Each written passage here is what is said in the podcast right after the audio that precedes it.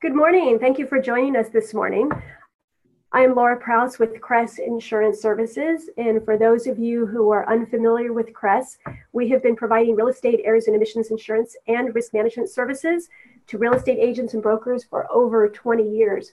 We believe that every agent and broker should have the tools to succeed. So we hope you find today's webinar of value. And just so you know, we do offer these monthly throughout the year. So please check your email and look for our email blasts. This morning, we to have attorney Rinat Erlich of Manning Kass talking about the risks that property managers face. We know it's tough out there. Rinat is a partner with Manning and Kass, and she co-manages the firm's professional liability practice. She's also a real estate broker and a legal malpractice specialist, and has defended many professionally in broker and property management and escrow.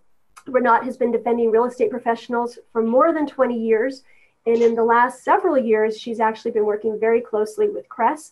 She puts on risk management seminars for us, um, also writes articles, and assists with risk management in general. So, without any further ado, I'm going to have Rinat speak for a minute, and then I'll jump back in with some housekeeping items. Rinat, if you want to give a welcome to everyone, that would be great. Hi, everyone. Thanks for uh, taking the time to listen to me as Laura mentioned, I am a trial attorney. So, what I do most of the days is I'm in trial or getting ready for trial. And the reason that I wanted to talk about property managers is because I happened to defend a lot of property managers.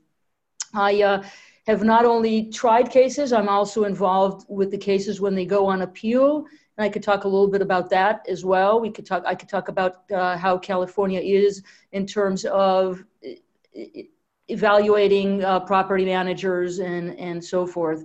So I'll, I'll try to fit it all in 30 minutes, but if anybody has any additional questions, this is the first slide and it has my contact information. Feel free to email me and this is my picture so you can imagine how I look like. Laura, back to you.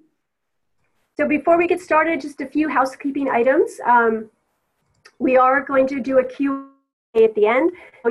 You'll see a Q&A button at the bottom of your screen. Feel free to type in your question as, a, as the webinar proceeds, and I will read them to Rinat at the very end. So Rinat, off to you.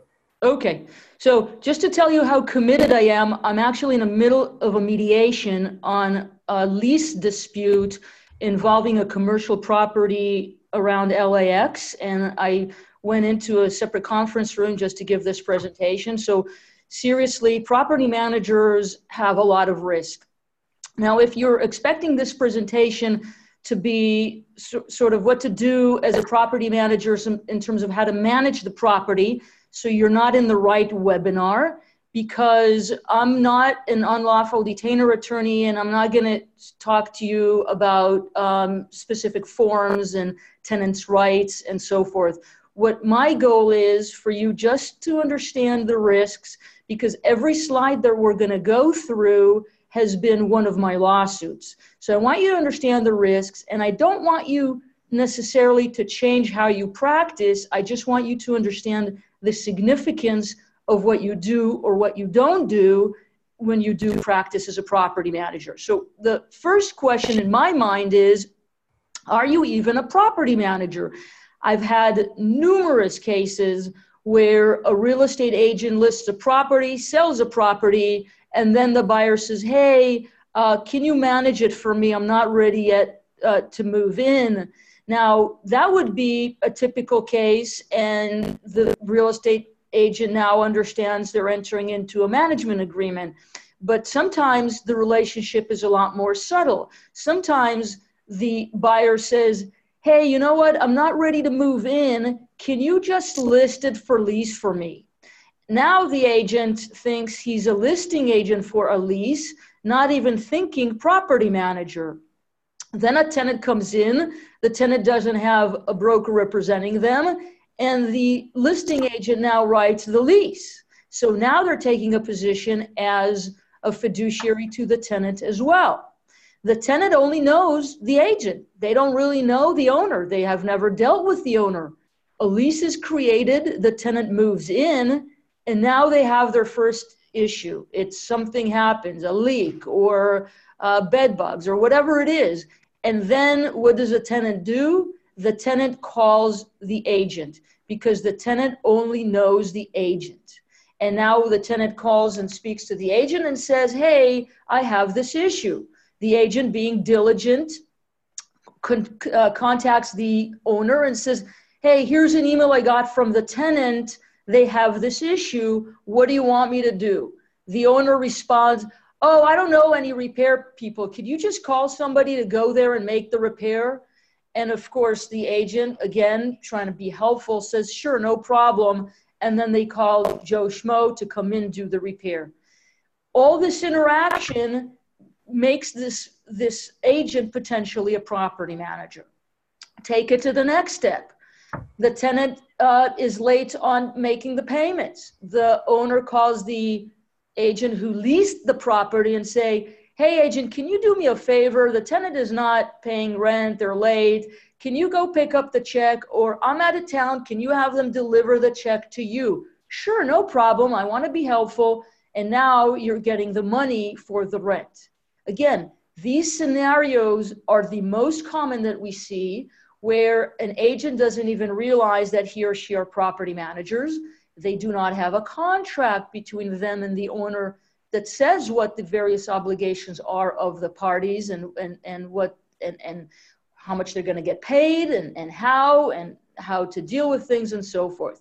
So this is the most common situation. I don't know if the people that are on this webinar are just real estate agents that want to get into property management or are people who manage portfolios of residential property or manage portfolios of commercial properties. I will try to give tidbits on all those just so it would respond to all of your potential interests. But again, feel free to contact me if you have more specific questions. So, uh, wait, I'm still in that. Uh, yep. Okay, so um, what is the problem when a, a tenant or a landlord think that you're a property manager and you think you are not? you don't realize that as a property manager, you owe duties. You mainly owe duties to the owner who you act on their behalf. But if you um, are also managing the property, there is case law that says that you might also owe a duty to the tenant. What do I mean by case law? So in the legal profession, there are a lot of statutes that pertain to various industries, to real estate agents, property managers, and so forth. There's regulations. But what happens is a case gets litigated, a party is unhappy, and then it goes on appeal. When it goes on appeal, the Court of Appeal then decides uh, who wins, who loses. There's always one party that wins, one party that loses, and it issues a statement of decision, an opinion that opinion becomes law. So, whatever the issue you have as a professional, an attorney can't tell you right off the bat what the answer to that issue is. They would have to research what cases are out there that, that sort of explain the statutes and so forth. So, um, still on the first issue, uh, to determine whether you're a property manager or not, case law has said that you have to look at the totality of the circumstances. You have to look at everything you did, and the more you do as a property manager, the more you are a property manager, even if you do not have a contract. And um, I don't know, Laura, if you want to go back to that original slide. What I had on the right of that slide is basically all the places where you could potentially be uh, uh, get have a claim. So it could be the uh, Department of Real Estate, it could be a, a, a, consumer claim. There are all kinds of different legal entities that uh, can make a claim against property managers. And mostly those claims will have to do with violation of Fair Housing or violation of the American with Disability Act. So I do want to emphasize those two statutes and talk about them. So um, the American Disability Act is a federal statute. You would think, okay, well, if it's federal, then does it really apply in the different states? Well, yes, it does. It takes precedent. And what the ADA says is that it applies to public areas only. So if you manage commercial property, then the parking lot would be at stake and any of the common areas. If you manage a building, then all the common areas could be public uh, areas. It could be the pool. It could be, uh, you know, if you if there's a, a, little garden, you know, whatever it is that we have with um, with respect to public areas in a in a in, a residential property. Um, obviously, if you are just a property manager for a single family residence, there are no public areas. So the likelihood is that the ADA will not apply to a single family. But like everything else with the law, there are exceptions. And I'll talk about that to the extent the time permits. Okay, now. Um, an example to where the ADA will apply, I gave an example here of a parking lot. So you do have to have an assigned place for disabled tenants. If you um, have a specific, you, don't, you don't have to have a specific place assigned to tenant number one if they're disabled. You should have a spot that um, should be available to anybody who's disabled and has come to the property. And a, a, disabled spot has to be wider than a regular spot. And I, I've defended many, many uh, property managers on those kind of claims where they manage a property and there isn't a designated parking spot for a disabled person. What is it that you really need to think of when you think about the ADA? Just think about accessibility. That's why I have that at the top of the slide.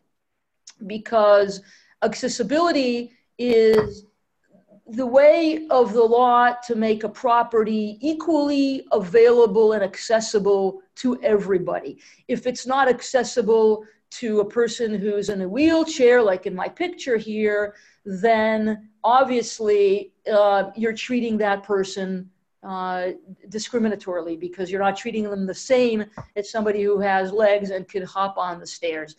So, what other issues could be considered barriers? For example, if you have alarms that are flashing, um, you have to have lights because some people have uh, our difficulty of hearing. They can't uh, hear if it's just screaming. Uh, if you have narrow doors, it could be considered inaccessible for people with wheelchairs, or it could be something simple like high drinking fountains and so forth. So um, I'm not expecting you to become experts in this in, in this from from a 30 minute presentation about ADA. Obviously, I just want you to think about the ADA as something that is out there, and I also want you to be cognizant that there are attorneys who specialize in suing uh, homeowner, I mean landowners and and property managers for ADA violations. There's some issues with the statute as to uh, who has to pay the cost of converting it to to ADA accessible. So if your land landlord buys a building that's uh, older uh, from the 80s, obviously it, it's before the law was instituted, then it really depends. Um, sometimes the law would say that if it, the tenant would have to convert it if it's a, a, significant cost, like if it's structural. So, for example, uh, let's talk about a commercial property. You have a restaurant on it. The restaurant itself has to be ADA accessible, assume bathrooms. It's a public area, bathrooms should be accessible. Well, who should convert the bathrooms to, to be accessible? Obviously, the restaurant owner. However, however, this is very important. If the landlord is sued if, because a, a restaurant um, guest did not have accessible bathrooms, then um, that's permitted. So the, the, the guest of the restaurant is not limited to only suing the tenant. They, are, uh, they can also sue the landlord. And what does that mean? Uh, that I don't know if you have um, access to the prior slide. Uh, you might have access to it in the future, but it, it was a, li- a slide about a lease. And what I mentioned there is when you're a property manager, you handle the lease. You you either propose it or you, and you deliver it. Obviously, you want to tell your your landlord, your client, that there are issues that they should be cognizant of, and they may want to put it in the lease. Now, by no mean am I uh, means am I suggesting that you ever draft the lease, draft clauses in the lease, any revisions whatsoever. I can't tell you how many cases I've had where my clients were blamed for drafting something improperly. You're not attorneys. You're not expected to be attorneys. And in fact, if you do attempt to draft something, you could be sued for acting as a lawyer without a license.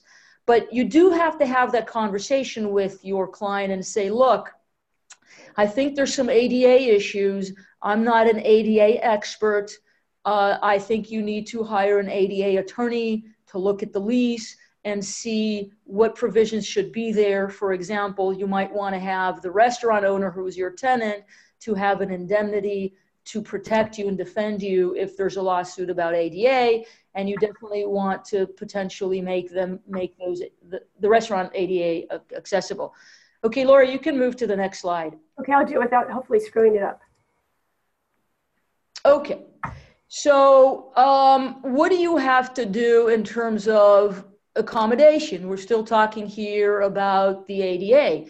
You have to accommodate the tenants, but again, it has to be reasonable and, and obviously you're you're just a property manager it's not going to be out of your pocket but the owner needs to understand these are some of the things that they're going to have to do i have this little picture here that shows um, sign language braille wheelchair hearing eye i mean these are all the disabilities you're going to have to think of there there have been uh, new lawsuits i would say in the last six months about websites that are not accessible to certain disabilities.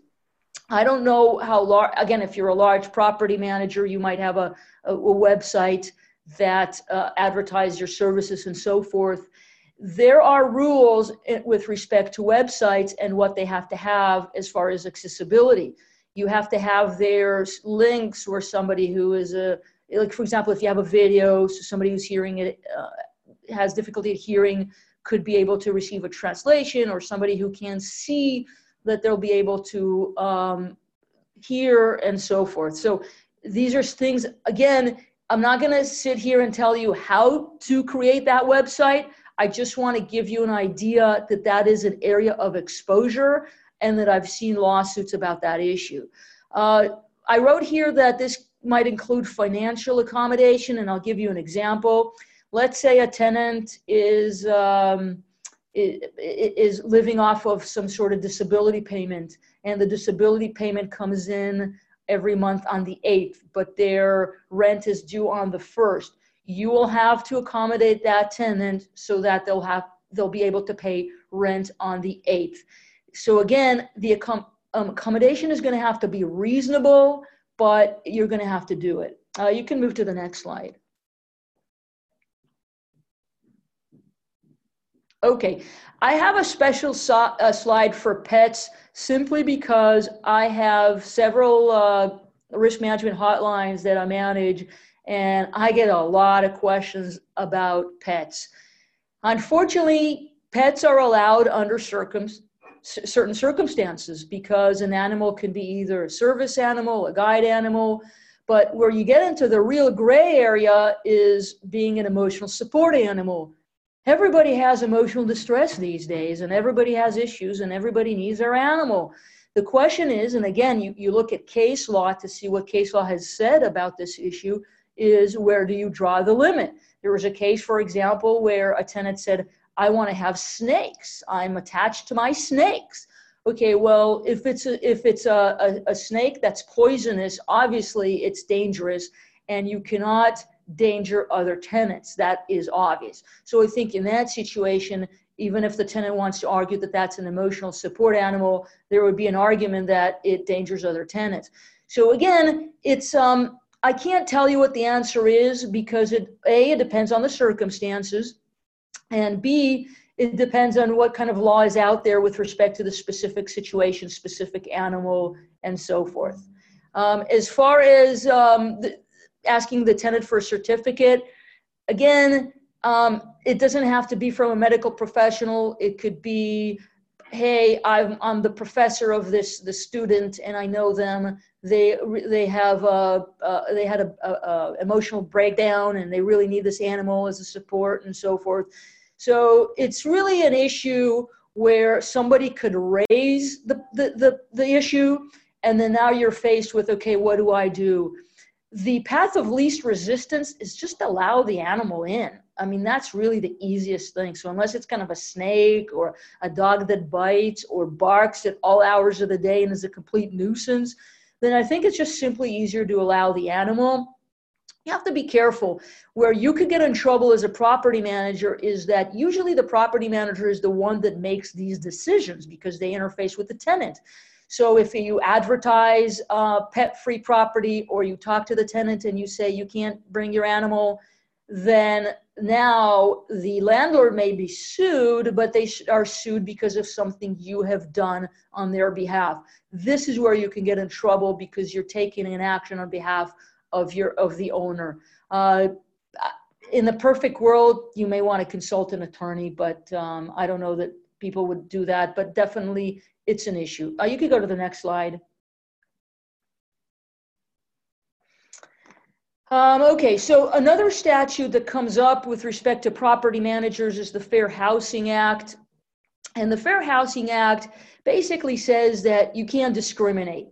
It, it's not exactly like the ADA because the ADA only talks about disability, where the Fair Housing Act talks actually about other protected classes. The protected classes are uh, sex, religion, national origin, obviously disability. So the question is now, what is it that you're doing that may pertain to one of those classes?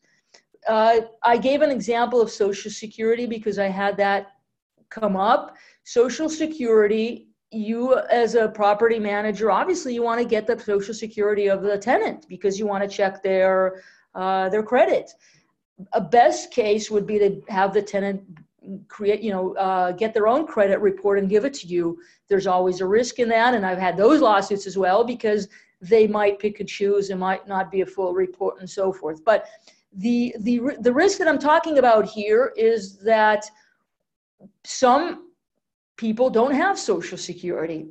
And that's where discrimination comes into play.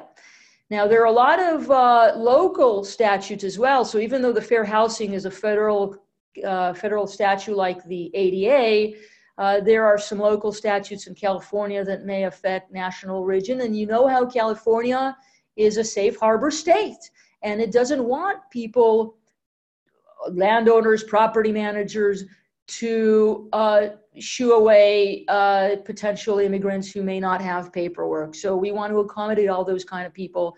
And then when you ask for Social Security, that could be discrimination against national origin. Uh, you could go to the next slide.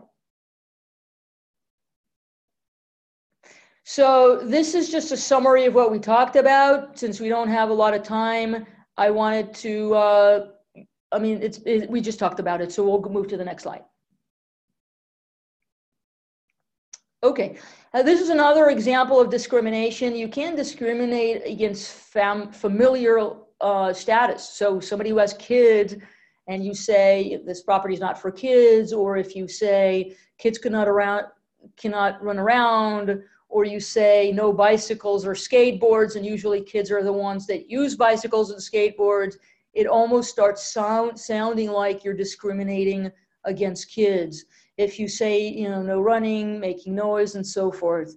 Um, again, I can't tell you how to do that. I just have to tell you to tread lightly. You may, want to consult an attorney who is an expert in fair housing and say, okay, how do I do that? Um, there are occupancy limits as well. The typical one, the standard is uh, two tenants per room.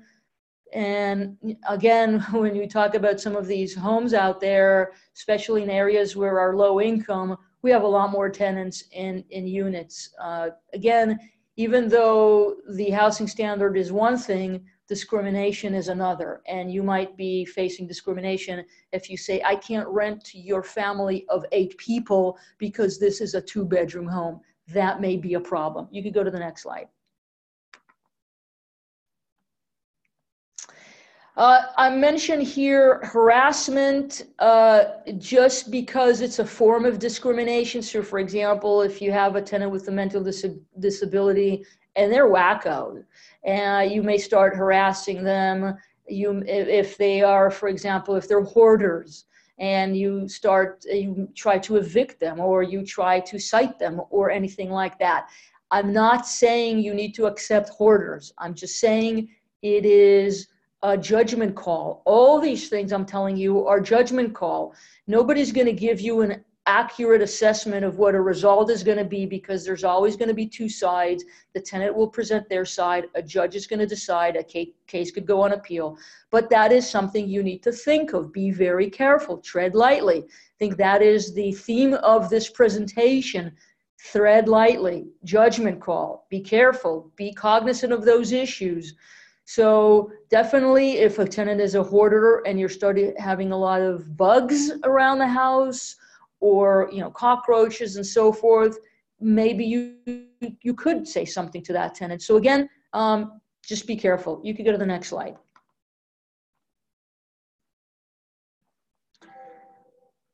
Okay he, we just talked about that. Let's um, apparently uh, laura wants us to talk about deposits. Okay so this is a big deal. I can't emphasize that enough. And i'm sorry for being so uh, uh, so vocal about these issues because I've had class actions about deposits. It's a little tiny thing where you just send the tenant back what they're owed, but if you don't do it exactly like the statute says, there are attorneys there. Uh, let me clarify there are 150,000 attorneys in California, and just do the math. So these attorneys need to be busy. And these attorneys are going to make claims, and they're going to make claims that are uh, uh, advantageous claims. And this is one of them. Why is it such a great claim? Because if you don't comply with the statute, boom, that's it. You're at fault. And the statute allows for punitive damages, that's treble damages, and it also allows for attorney's fees. So an attorney can file a claim. I had one where the property manager managed 900 units and they filed a class action on behalf of all the units. And now they can go back four years. And if you go back four years, plus the years that the case is in litigation, that's another couple years. So figure out six years of tenants rotating um, in those 900 units. So that could be, I don't know, thousands of tenants. So you want to be careful what is the gist that you need to know about deposits? The basic is as follows. You need to uh, give the tenant the, the, a notice that they have a right to inspect before they move out. So you walk with the tenant to see what's wrong. And then the tenant has a, a tenant has a right to repair it. And then if you end up repairing it, you have to send the deposit back within 21 days it is very important to send back uh, the deposit, but but attaching all the receipts of the repairs that were done. So, for example, if you had a painter, attach the receipt from the painter. If you had somebody fix the windows or the screens or whatever it is, you need to attach receipts for those. If you have a handyman that's on your staff, what you need to do is you need to write in that deposit receipt that you return to the tenant how much your handyman is making per hour and how many hours they work. The idea behind providing the receipt and the hourly rate of the handyman is so that the uh, tenant, there's not going to be any gouging. There's not going to be any amount on top of it that the property manager or the owner is getting. So, so because it's a deposit, it's it, it, you're holding Is it a fiduciary. It's it's it's um it's like an escrow company. So you're allowed to deduct but it has to be very precise. If you have a receipt that but you don't have the, the the exact amount because the vendor has not yet had a chance to go into the property then you provide the estimate. And then once you get the full receipt you send that to the tenant. You could go to the next slide. Okay. Um, late fee, just quickly, it has to be part of the lease. You can't just charge late fee just because you want to. It's whatever the lease says, and it has to be the actual charges. So if the bank charges you something or maybe an interest on the money, and it has to be reasonable. It can't be something egregious like uh, the, the, the amount of the rent or something like that. And again, one thing to keep in the back of your mind is there's um, a, a, a cause of action. So, so if you get sued, the whoever sues you, let's say the tenant or, or a third party, they're going to make legal claims. They can say you were negligent, or they could say if it's the landlord, they can say you acted, you you uh, breach your fiduciary duty because you're a fiduciary of the landlord. If you have a relationship with them as a property manager, it, it, could be a third party, and and they could say that you misrepresented something, maybe on the on the um, advertisement of the lease. So there are all these potential legal theories. The facts are going to be the facts; they're not going to change but the pe- people who sue are going to put them into these labels that are going to be the legal causes of action. So, one cause of action that's typical is called unfair business practices, and it basically includes everything. So, a- anything that you did in violation of the law that was unfair, gouging, anything like that would be unfair business practices. Under that, they could get their attorney's fees, and the statute of limitation is four years. You can move to the next slide. Uh, with rental increase, uh, I, it's just a tidbit that um, I found that recently. You're not allowed to increase rent when there's a state of emergency, and it could be a, a city where something happened, like if there was just fire in this in this county or something. Uh, thought it was interesting. Again, these are things that I've learned over the years when I've had lawsuits uh, on these issues. You could go to the next slide. Uh, bed bugs, a really fun topic. There's actually a statute that deals with the disclosure you need to give. Just look up the statute. The these statutes are really, really simple to read, and if you read it, you could follow it.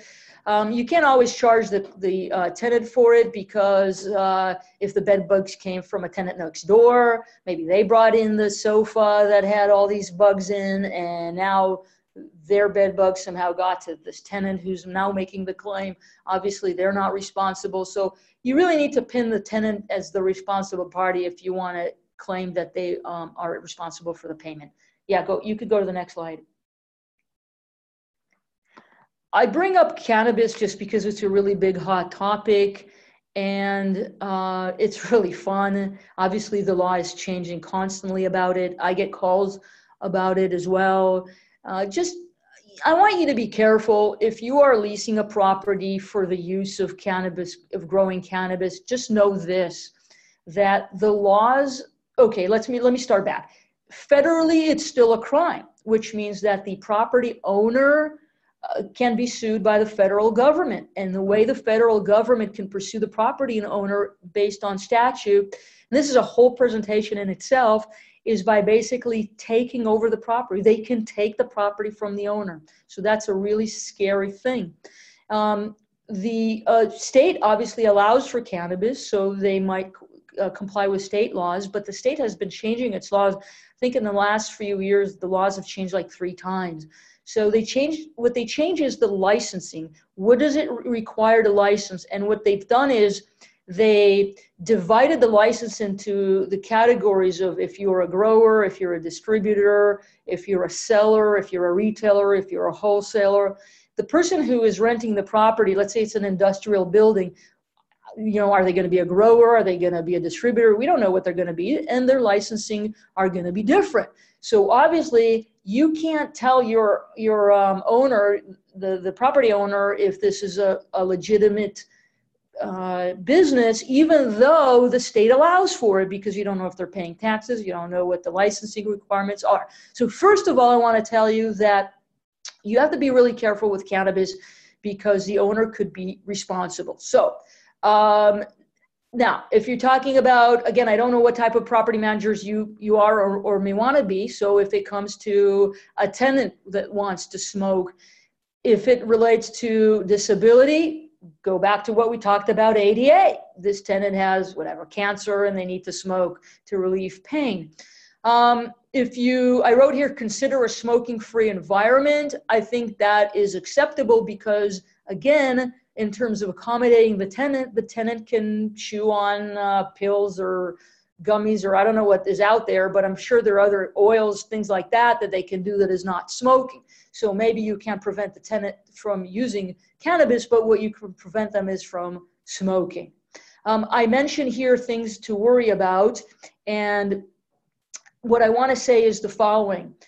Tell your owners, if, if this is a commercial cannabis lease, that there might be issues with insurance because the insurance that the owner has okay let's say this is a, a, a business that grows cannabis there's a fire.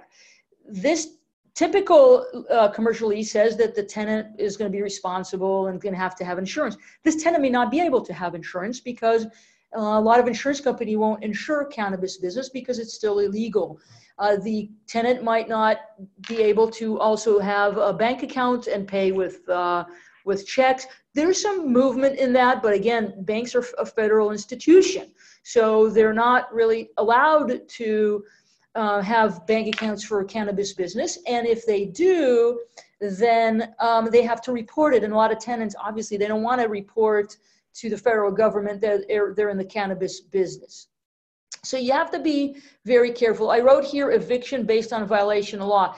This is just a tidbit um, to tell your owners. So if they're leasing to a cannabis business, they absolutely need an attorney. And the and what they need an attorney to look at is that um, the typical clause in a lease that says we can evict you if you're in violation of the law may not apply here if all the, the, the problem here is nuisance, let's say the tenants next door are complaining about noise or about smoke or I, I don't know what, you know, uh, uh, toxins or something, it may not still be a violation of the law. Um, you, your, your owner may want to have the ability to do inspections regarding compliance, but it's a catch 22. Actually, you could go to the next slide it's it's uh, basically I wanted to mention the catch 22 is that if you if you're going to do inspections, then you have to know what you're looking for. And again, you're not a lawyer, you're not a cannabis specialist. You may not want to take that responsibility in doing inspections to make sure that they comply with the law and they're using the the permitted use that that allows in the lease and so forth. Um, anyway, uh, the most important clause in my mind is indemnification, where the landlord will be indemnified by the tenant if there is an issue, especially because if the federal government comes in and takes over the property under the forfeiture statutes, there's no insurance that's going to cover for that. And then the other is the early termination. If there's really a problem, the landlord is starting to get fines for odor and loitering and things like that, they may want to terminate that lease. You could go to the next slide. Uh, justification rental, want to make sure, make sure there's nothing that forbids that, and make sure that the lease uh, uh, would not allow it if you don't want the, the, the renter to be able to do it. Uh, or if you don't mind, that's fine. Uh, just let your landlord know that's a possibility. And you can go back. I mean, next to my last slide. And I just wanted to finish with this. And again, you know, I told you I'm going to hit the main issues for property managers. Well, guess what? Mold is a big one. We still see it. We see it all the time. We see tenants who are complaining about, oh, the, the property manager didn't disclose a prior event, or here's a leak and there's mold. There's attorneys out there that look for those tenants who have issues. And people in their mind think of mold as, as being um, a moneymaker because they think, oh my God, I could get on now all I, I could get uh, all my uh, personal property replaced because it touches everything. I could get all my medical expenses. It's awful. There are a lot of defenses to mold. If you have a mold claim, just call me. I'll help you out. Most uh, experts out there that talk about mold are just kind of wacky and uh, they're not very credible. But be careful, again, tread lightly. This is the theme of the presentation when you hire somebody to come in and do these um, remediations because you want to make sure that you want to hire somebody who understands what they're doing. For example, there's a mold in a certain area, and uh, uh, somebody who comes in there has to close out the area. They then have to certify that they've done it properly. I've had many cases where a handyman goes in, they uh, spray some. Uh, uh, they spray some chemical on the mold, they wipe it out, and they say, boom, done. Well, the mold comes back obviously comes back. So um, just think about that and then think about the claim just being a very big claim because now you have to pay the tenant to move out or maybe to stay at a hotel and that the claim may involve on uh, you know personal injury property damage not just rent. So um, i think that's the last slide laura right? It is. Now it's q&a time. So we do have a, a few questions that have been typed into the q&a box. So Rinat, if you don't mind, I will go ahead and read some of those to you and we'll wait for some others. And thank you. That was really, really informative. Um, we'll start with the first question right now. Um, who does the ADA apply to? And specifically, someone asked, does the ADA apply to two to four unit properties? Okay, so um, first question, who does the ADA apply to?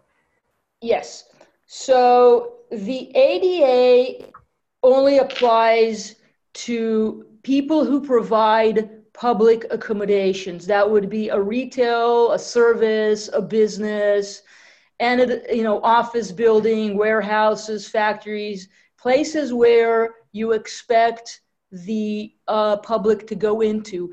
If you are managing a big residential um, property, and there are a lot of visitors who would come to see the property, I could argue that that's a public space because uh, people can walk over and, and, and into the common areas. Um, however, if you, I talked to you before about uh, the website. Your website is a, a, sort of a public accommodation, if you will, because the public is invited to go on your website. So your the ADA will apply to your website. And how about is uh, does the uh, ADA apply to two to four unit properties? It does not. It does not. Okay.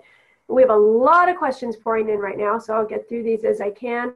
Um, but wait, wait, wait, I want to say this, Laura, Laura, Laura. The fair, the fair housing may apply, and and disability is one of the things that you can't discriminate against. So even though you um, you, you might not be violating the ADA, by not accommodating a disabled person, you might be violating the Fair Housing Act by not accommodating a disabled person. The Fair Housing Act requires you to only provide reasonable accommodations. Okay. I have another ADA type question. I'm going to, it just popped up. Do you need handicap parking for older pre 1978 apartments with 12 or less units? I know that's a very specific question, so I'm not sure you have the answer to that one. My, okay, so this is where I'm going to have to guesstimate because I'll have to research it. My guesstimate is yes, because if it's a, a, a parking lot that allows people to go in and out, and, um, and, and the accommodation is very, very inexpensive and simple. All you have to do is very simple is take one space, make it a little bit larger. That's it. And you're done. Very simple. I have another type question for you. Does the fair housing apply to all types of accommodations? No. So the fair housing is not applicable to fewer than five apartments if the owner occupies one of them. Okay, so it won't apply to single family and so forth. Um, it doesn't apply if there's no broker involved when the property is rented. So, for example, if an owner just wants to advertise something that's somewhat discriminatory put on craigslist you know am i um, i'm leasing my unit and i don't want any kids the fair housing won't apply to that it doesn't apply to religious organizations simply because one of the things you can't discriminate against is is is religion so obviously if it applied to religious organizations then they wouldn't be able to do any business so it doesn't apply to them it doesn't apply to private clubs. It doesn't apply to senior housing. Again, they have to comply with all the statutes to, to be considered senior. But if it's a senior housing, then guess what? It's senior housing. So um, yeah, these are the main exceptions. But if it's uh, anything more specific, I will probably have to research it. Okay, I'm going to try and lump these together because the questions are pouring in here. So I have two on leases. For a residential lease, is a 5% late fee charged okay, can they charge a 5% late 5% late fee if rent is more than 5 days? Is that considered reasonable? So no, 5% late fee. I I don't know the answer to that because I'm not an unlawful detainer attorney, so I don't get involved in the in the nitty gritty.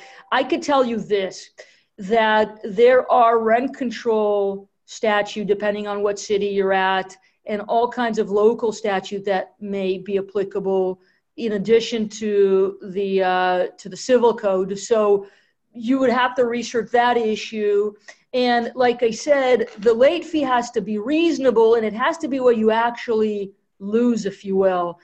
5% to me sounds excessive because eh, depending what the rent amount is because if somebody is late by two days then what did the owner really lose in terms of cost? It ha- so you can't you can't um, top whatever the, the the actual cost is with with with let's call it penalty so it can be penalizing so hopefully that answers your question okay I have another one. Is an early termination fee, is that legal if you have that in the lease?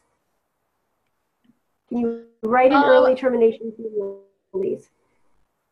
So, so um, okay. So anything that the, the straight answer is yes, because anything that the buyer, I'm sorry, that the landlord and the tenant agree to is generally legal, unless they agree to, I don't know, how this property is a is a whorehouse or something. I mean, you can't agree to engage in some criminal activity. So if if if the the, the parties agree that there's going to be something and it's it looks like it's a mutual agreement with some mutual so both of them can terminate early not just a tenant maybe also the landlord and then the fee would go both direction and it doesn't look like a penalty then i would guesstimate that it should be legal so again in all these questions because i don't know how many questions we could get through use common sense you can't it, it, okay starting off don't give your clients legal advice. The answer to all these questions, if it's asked of you, is going to be, I don't know. We need to hire an attorney and ask. That would be your first answer. Your second answer is going to be, or maybe the guidance is going to be, look, it can't be punitive.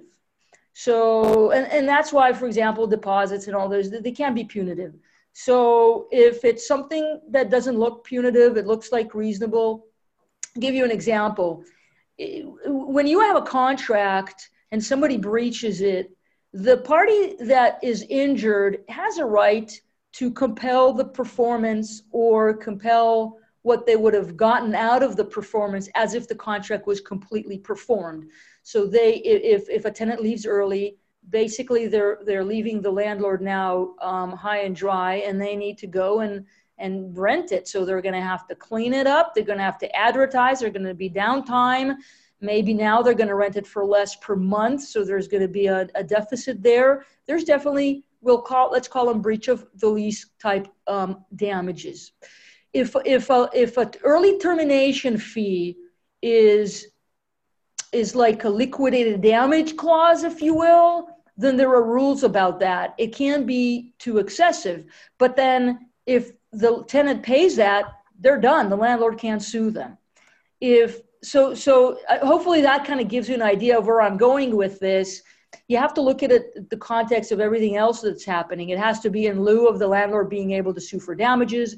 It can't be a penalty. It has to be an amount that's reasonable that the parties anticipate would be the, the losses of either party by that early termination and so forth. Rinat, just to let you know, I have about 20 something questions coming through because we have, have over 100 people attending. Obviously, everyone, I'm sorry we cannot get to all of these. We will, um, I will save the questions and we can address them and send out an email with the answers. They're excellent, excellent questions. Unfortunately, I know Rinat needs to get back to her mediation, and I know you all need to go sell property. So we are going to write down these questions. We will get the answers. We will send them out along with the copy of today's presentation and the PowerPoint slides. So I want to thank you all for attending. An extra special thank you to Rinat. She is extremely busy, and I'm so happy that she was able to pull this off while attending a mediation. So thank you, Rinat. Very informative presentation. And thank you all for attending. I'm very sorry we didn't get to all of your questions but we will get the answers to you and we will send them out. We have all of your email addresses. So again, thank you and thank you for attending and please um, look forward to more webinars. We are offering these every month. They are in different states, but we have another one coming up in California in April. Thank you again and all of you have a wonderful day.